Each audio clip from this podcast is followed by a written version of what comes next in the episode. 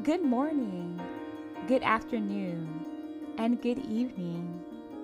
Depending on what time you're listening to this episode, welcome. Welcome to Monday Motivation.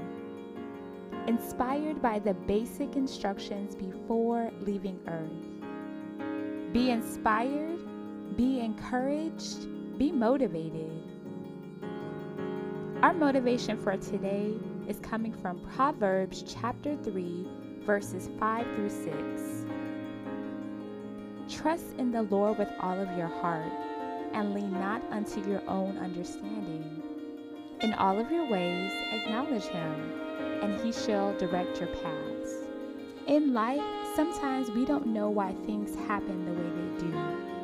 But it is up to us to trust the Word of God and lean not unto our own understanding and not to reason with it. So, no matter what is happening to you today or what situation presents itself tomorrow, know that God has you. Know that this did not take God by surprise. So, I want to encourage you on today to let you know that you are an overcomer. You can do all things through Christ that strengthens you. God has not forgotten about you.